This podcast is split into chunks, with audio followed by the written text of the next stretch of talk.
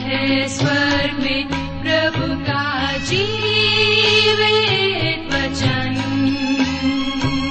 सृष्टि निर्माता भी है यही वचन।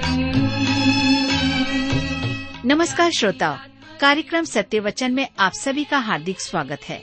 जैसा कि आपको मालूम है कि इन दिनों हम पुराने नियम में से इर्मिया नामक पुस्तक का विस्तार पूर्वक अध्ययन कर रहे हैं। हमें विश्वास है कि इस पुस्तक से आपको आध्यात्मिक लाभ मिल रहा है।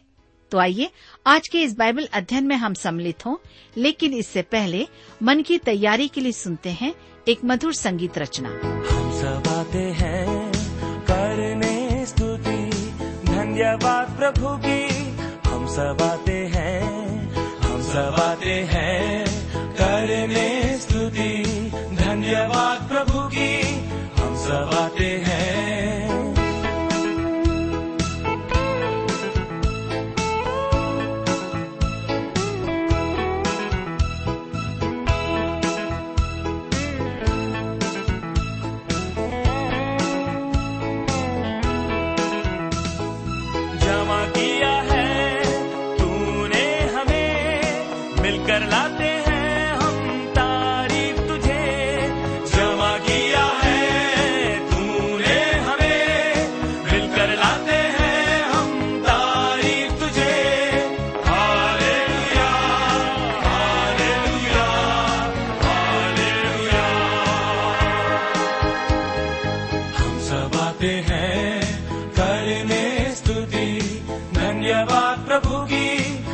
सब आते हैं, हम सब आते हैं।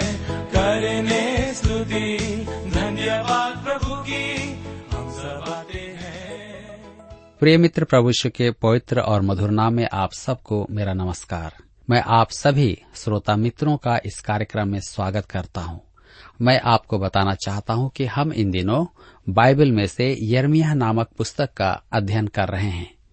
और आज हम अपने अध्ययन में आगे बढ़ेंगे और यर्मिया नामक पुस्तक उसके बारह अध्याय से अध्ययन को आरंभ करेंगे।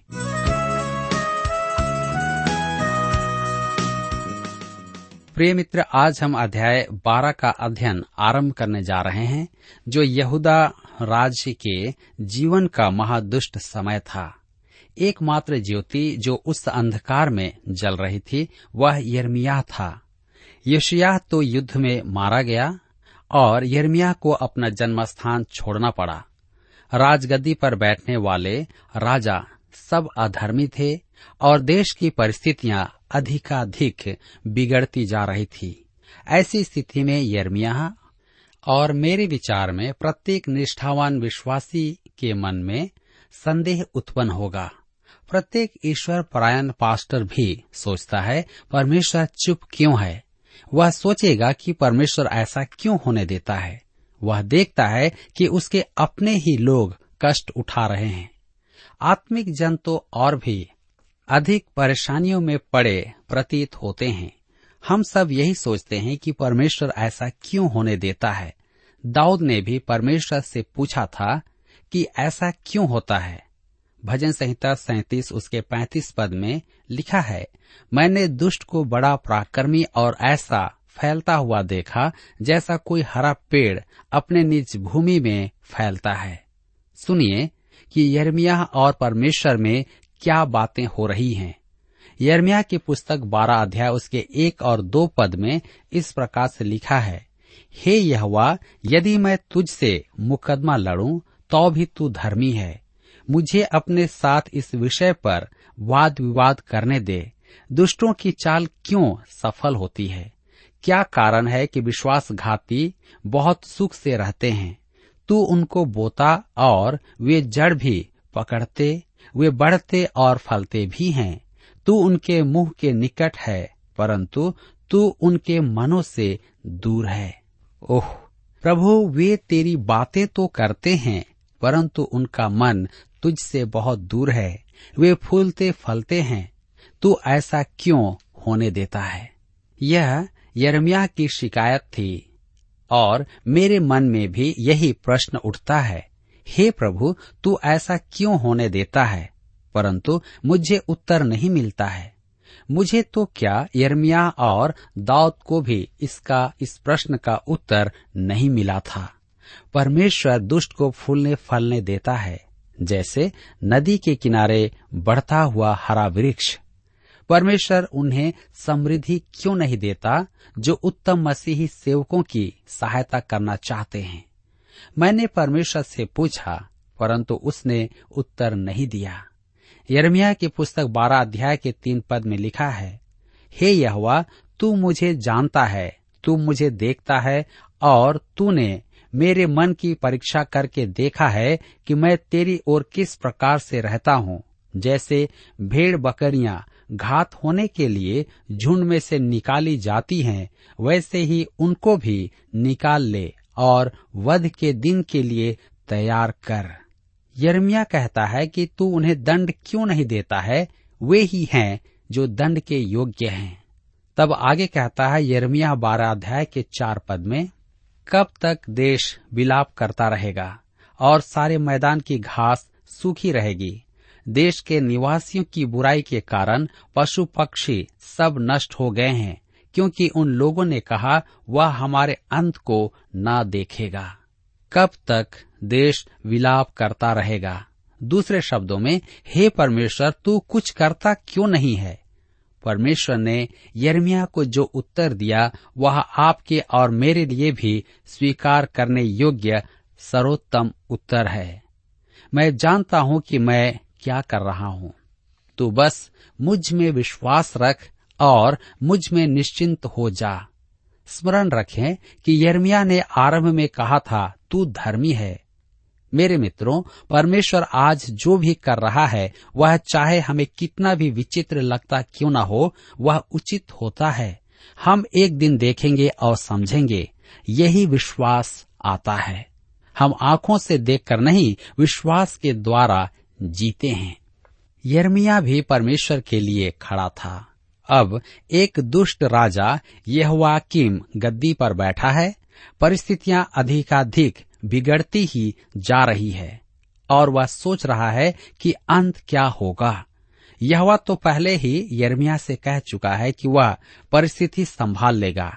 अध्याय 11 पद 16 में लिखा है, यहवा ने तुझको हरा, मनोहर, सुंदर फल वाला जैतून तो कहा था, परंतु उसने बड़े हुल्लड़ के शब्द होते ही उसमें आग लगाई, और उसकी डालियाँ तोड़ डाली गई।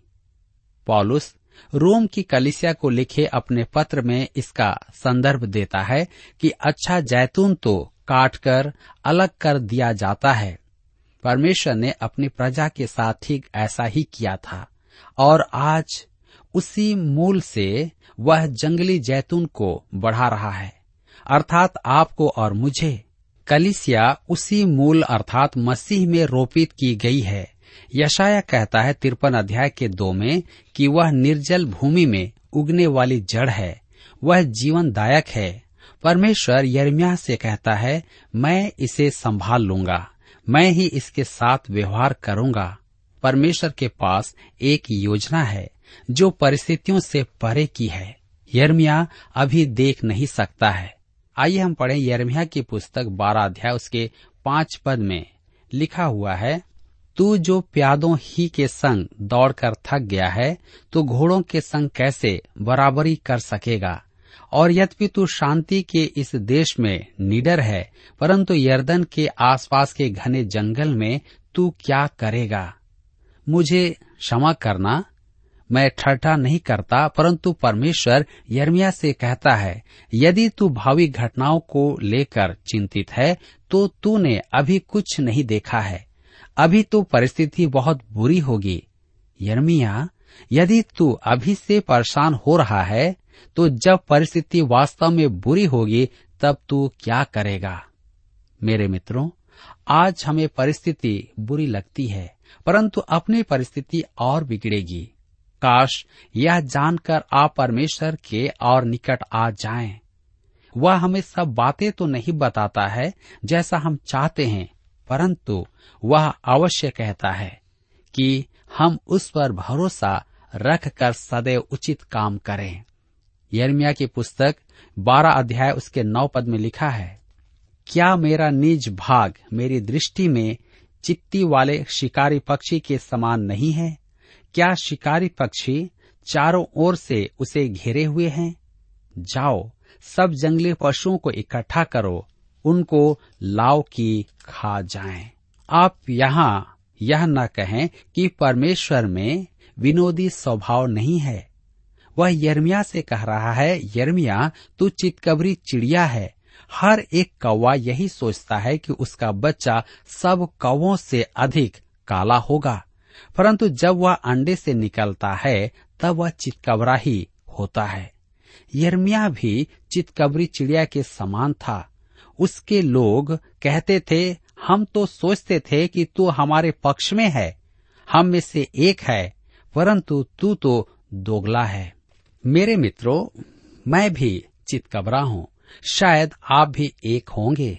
यदि आप परमेश्वर के लिए खड़े हैं तो आप भी चितकबरे हैं। परमेश्वर कहता है यर्मिया तू मान ले तो अच्छा होगा कि तू चितकबरा है, क्योंकि तू मेरे लिए खड़ा है।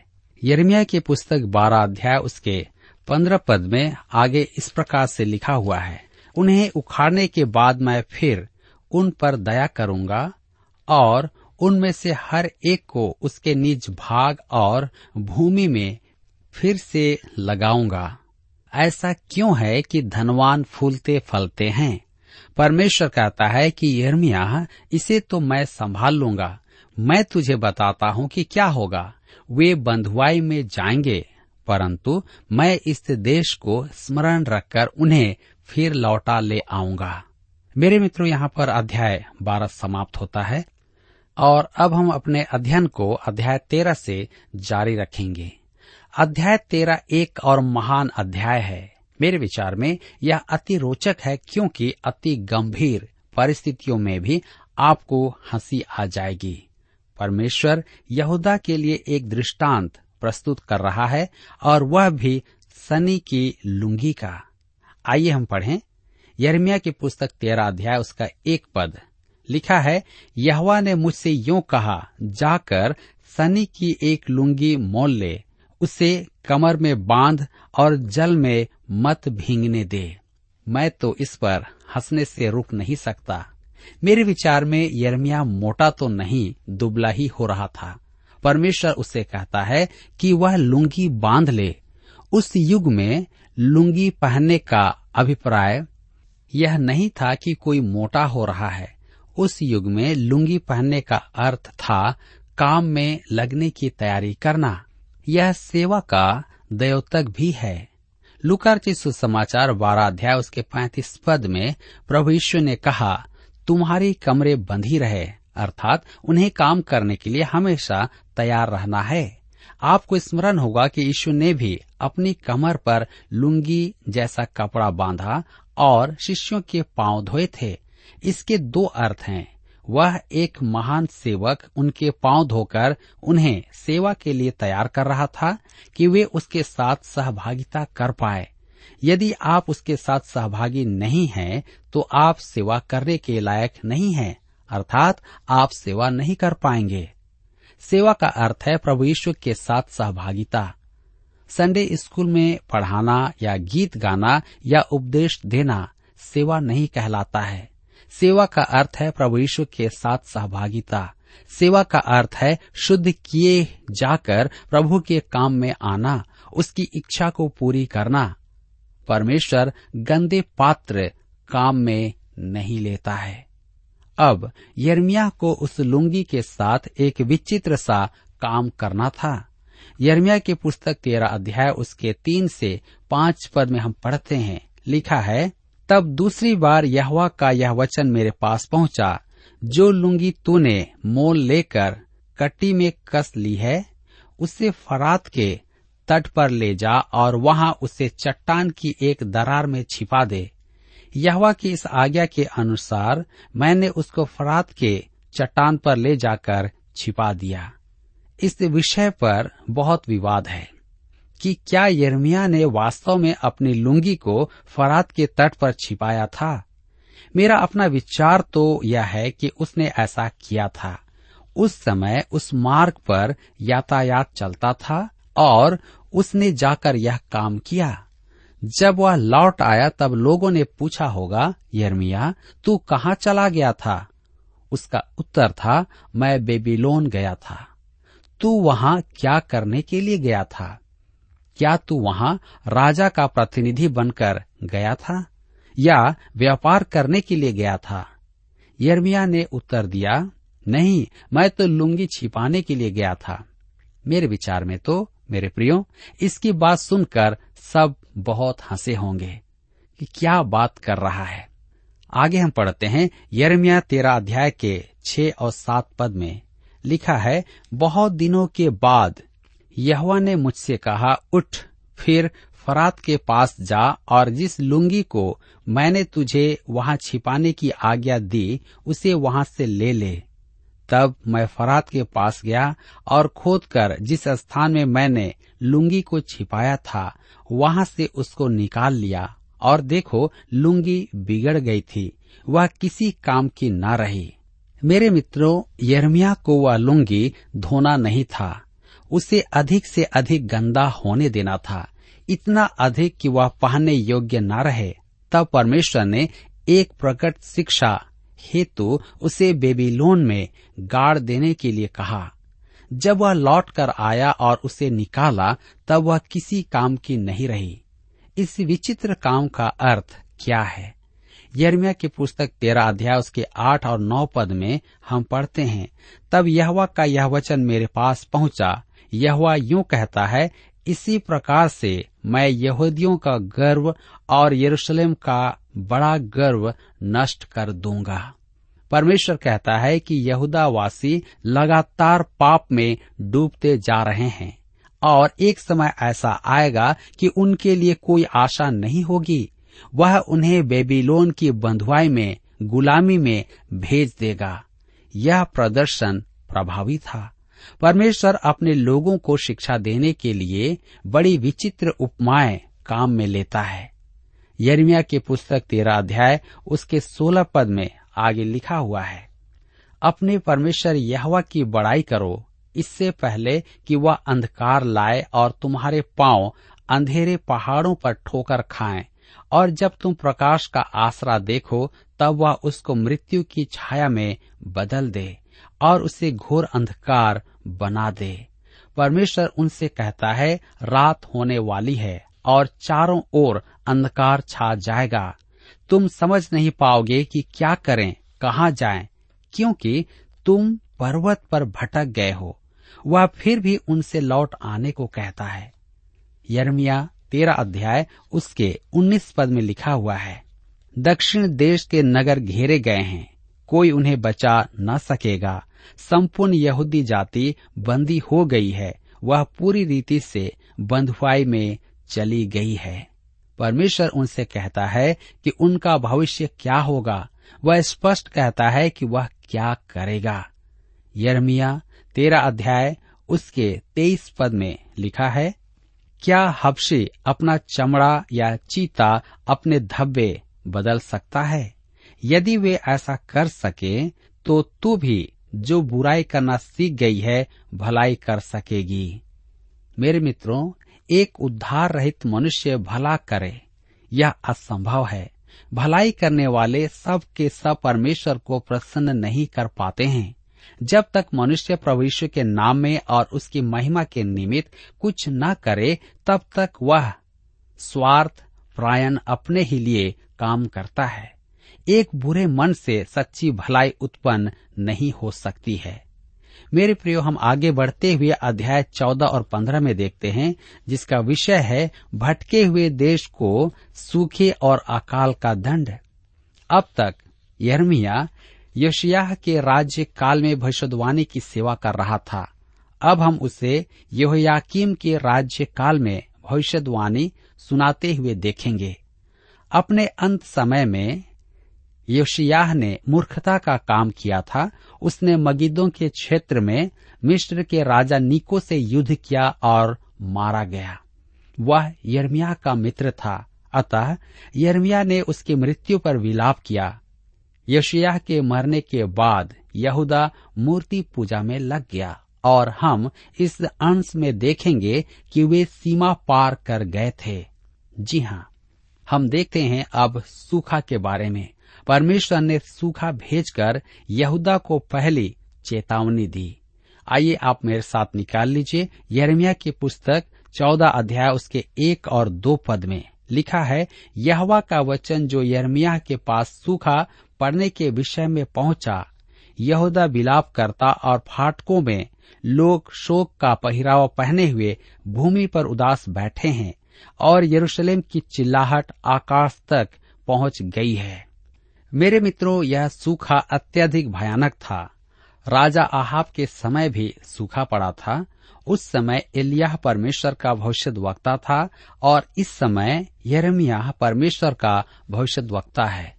यरमिया की पुस्तक चौदह अध्याय उसके चार पद में लिखा है, देश में पानी न बरसने से भूमि में दरार पड़ गई है। इस कारण किसान लोग निराश होकर सिर ढांप लेते हैं। पानी की कमी के कारण उपज नहीं है और भूमि सूख कर फट गई है।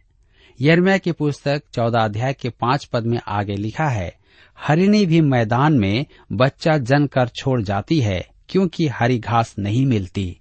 मेरे प्रियो, मवेशी भी अपने बच्चों को त्याग देंगे, क्योंकि पानी नहीं होगा, घास नहीं होगी। इसका अर्थ है, माँ और बच्चा दोनों मर जाएँगे। इसका प्रमाण है कि परमेश्वर दंड दे रहा है। यह धर्मशास्त्र में व्यक्त तेरह अकालों में से एक है। ये तेरह अकाल देश पर परमेश्वर का दंड थे। जैसे भूमि बंजर और फलहीन हो गई थी, उसी प्रकार वहाँ के निवासियों का जीवन था, क्योंकि उन्होंने जीवन जल का त्याग कर दिया था। परमेश्वर उन पर प्रकट कर रहा था कि भूमि की जो दशा है, वही उनकी आत्मिक जीवन की भी दशा है। यरमिया परमेश्वर के समक्ष प्रजा के पापों का अंगीकार करता है। यरमिया की पुस्तक चौदह अध्याय उसके सात पद में लिखा है, हे यहुआ हमारे अधर्म के काम हमारे विरुद्ध साक्षी दे रहे हैं। हम तेरा संग छोड़कर बहुत दूर भटक गए हैं और हमने तेरे विरुद्ध पाप किया है। तो भी तू अपने नाम के निमित्त कुछ कर। ध्यान दीजिए यर्मिया अपने प्रजा के साथ अपने आप को पापी गिनता है, और वह किसी की आलोचना नहीं करता है। वह कहता है, हम तेरा संग छोड़कर बहुत दूर भटक गए हैं, और हमने तेरे विरुद्ध पाप किया है। आज परमेश्वर के मानने वालों के लिए किसी की आलोचना करना बहुत आसान है। वे फरीसी के समान प्रार्थना करते हैं। लूकार्ची सुसमाचार अठारह अध्याय उसके ग्यारह और बारह पद में लिखा है, हे परमेश्वर, मैं तेरा धन्यवाद करता हूँ कि मैं बहुत भला हूँ, मैं एक अलग विश्वासी हूँ, मैं यह करता हूँ, मैं वह करता हूँ, परंतु वह नहीं करता है। मैं एक बहुत अच्छा संडे स्कूल का विश्वासी हूँ, परंतु वह पुरुष अच्छा नहीं है, और वह महिला तेरे लिए कुछ भी नहीं करती है, और वह बहन तो बस अफवाहें ही उड़ाती रहती है। ऐसे तो परमेश्वर के लोगों के साथ पहचान नहीं बनाई जा सकती है। आप देखेंगे कि यर्मिया ने ऐसी कोई प्रार्थना नहीं की थी। उसने परमेश्वर की पाप में गिरी प्रजा के साथ एक होकर कहा, हम तेरा संग छोड़कर बहुत दूर भटक गए हैं और हमने तेरे विरुद्ध में पाप किया है। मेरे मित्रों यदि आप परमेश्वर के समक्ष अपने और अपने लोगों के लिए पाप स्वीकार करते हैं तो आप उन्हें परमेश्वर के दंड के बारे में भी चिता सकते हैं। आप जब तक ऐसा न करें, तब तक परमेश्वर की ओर से कुछ कहने का प्रयास न करें। मेरे प्रियो, इस अध्याय में हम देखेंगे कि अंधकार बढ़ता जा रहा है और वे अंधकार से पूर्ण पर्वत पर ठोकरे खा रहे हैं। यर्मिया की पुस्तक चौदह अध्याय, उसके तेरह पद में इस प्रकार से लिखा हुआ है। तब मैंने कहा, हाय प्रभु यहवा, देख भविष्य वक्ता इनसे कहते हैं, न तो तुम पर तलवार चलेगी और न महँगी होगी। यहवा तुमको इस स्थान में सदा की शांति देगा। झूठे भविष्य वक्ता शांति और समृद्धि की भविष्यवाणी कर रहे थे। सब कुछ बहुत अच्छा होगा। हम यरमिया चौदह, उसके चौदह पद में पढ़ते हैं। तब यहवा ने मुझसे कहा, ये भविष्य वक्ता मेरा नाम लेकर झूठी भविष्यवाणी करते हैं। मैंने उनको न तो भेजा और न कुछ आज्ञा दी और न उनसे कोई भी बात कही। वे तुम लोगों से दर्शन का झूठा दावा करके अपने ही मन से व्यर्थ और धोखे की भविष्यवाणी करते हैं। यशिया की मृत्यु के बाद यर्मिया पूरी तरह से अकेला रह गया था। और उसके मन में संदेह उत्पन्न हो रहा था कि वह सही है या झूठे भविष्यवक्ता सही हैं। अतः वह परमेश्वर के पास जाता है। परमेश्वर उसे विश्वास दिलाता है, मैं तुझे बताना चाहता हूँ कि झूठे भविष्य वक्ता भ्रम पैदा कर रहे हैं। मैंने उन्हें नहीं भेजा है। मेरा संदेश वाहक केवल तू है। आप देखेंगे कि इस आश्वासन के साथ यर्मिया गोलाबारी की सीमा रेखा पर है। यर्मिया की पुस्तक चौदाध्याय के सत्रह पद में लिखा हुआ है, तू उनसे यह बात कह, मेरी आँखों से दिन रात आँसू लगातार बहते रहे, वे न रुके, क्योंकि मेरे लोगों की कुंवारी बेटी बहुत ही कुचली गई और घायल हुई है। यह संदेश यर्मिया के हृदय को चीर रहा था। वह अपने लोगों को संदेश सुनाते समय रोता था परमेश्वर चाहता था कि वे जाने कि उनके इस दंड के कारण परमेश्वर का स्वयं का मन बहुत दुखी था। यर्मिया परमेश्वर का संदेश ही नहीं सुना रहा था, परमेश्वर की भावनाओं को भी व्यक्त कर रहा था। मेरे प्रियो, हमें यह बोध होना है कि हम परमेश्वर के गवाह हैं। यदि आप परमेश्वर की संतान हैं तो आप परमेश्वर के गवाह भी हैं और आपका जीवन बोलता है। अतः हमें अति सावधान रहना है कि हम परमेश्वर का वचन सुनाएँ तो हमारा जीवन उसके अनुरूप हो। हमें ठंडे मन से संदेश नहीं सुनाना है। उसमें भावनाएँ होना है, अन्यथा हमारे साथ गंभीर समस्या है। मेरे प्रियो, यह निश्चय ही हम सबके लिए भी एक चेतावनी की बात है कि हम किस प्रकार संदेश सुनाते हैं। मित्रों, यहाँ पर हमारे अध्ययन का समय समाप्त होता है और मुझे आशा है कि इस अध्ययन के द्वारा आपने अवश्य ही आत्मिक लाभ प्राप्त किया है। प्रभु, आप सबको आशीष दे।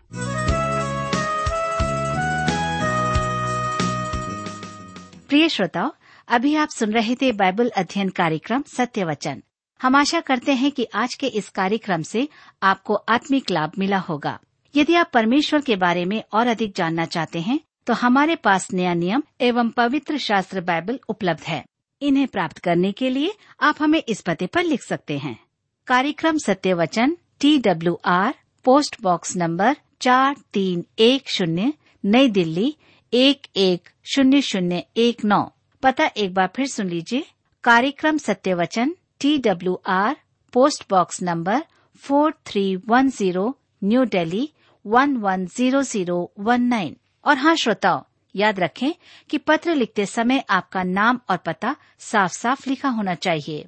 इसके अलावा आप हमसे टेलीफोन के माध्यम से भी बातचीत कर सकते हैं, जिसमें हमारे काउंसलर या सलाहकार आपको सलाह देंगे। तो नोट कीजिए हमारा मोबाइल नंबर नौ नौ पाँच आठ आठ दो शून्य चार एक चार।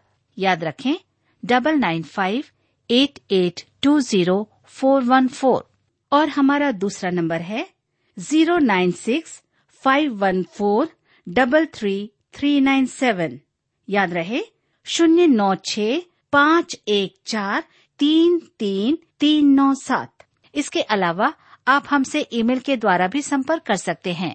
हमारा ईमेल आईडी है Hindi T T B at T W R dot I N Hindi T T B at T W R dot I N श्रोताओं इस कार्यक्रम को आप हमारे website radio eight eight two dot com पर भी सुन सकते हैं। इस website radio eight eight two dot com के बारे में अपने मित्रों को भी सूचित कर दें। और अब इसी के साथ हमारे कार्यक्रम का समय यहीं पर समाप्त होता है। अगले कार्यक्रम में आपसे फिर मुलाकात होगी। तब तक के लिए हमें आज्ञा दीजिए, नमस्कार।